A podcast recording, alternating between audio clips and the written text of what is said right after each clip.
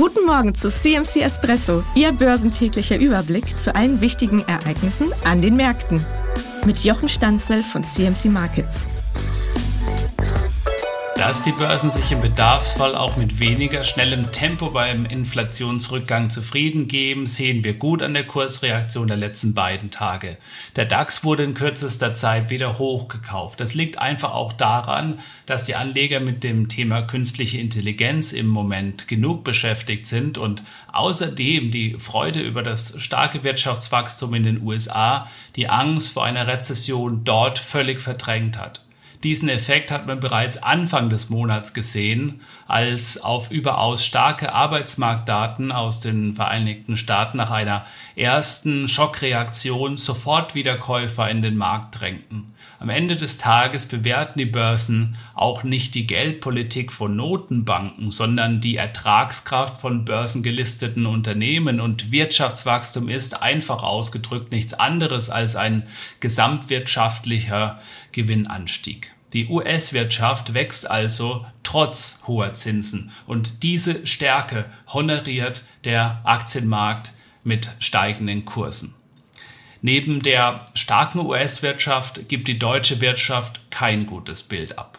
Der DAX notiert jetzt trotzdem wieder in Tuchfühlung zu seinen Allzeithochs. Das liegt daran, dass die 40 DAX-Unternehmen 90 Prozent ihrer Erlöse außerhalb Deutschlands generieren. Der deutsche Aktienindex ist also in der Sache bestenfalls ein deutscher Arbeitskraftindex, misst er doch das wirtschaftliche Tun der Deutschen im Ausland. Bei den Geschäften im eigenen Land sind wir Deutschen weniger erfolgreich. Der MDAX, die Unternehmen mit mittlerem Börsenwert, notieren 30 Prozent unter ihrem Allzeithoch, der SDAX, die Unternehmen mit kleinem Börsenwert, 20 Prozent darunter.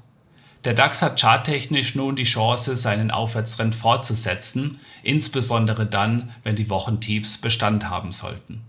Heute stehen in den USA die Einzelhandelsdaten zur Veröffentlichung an.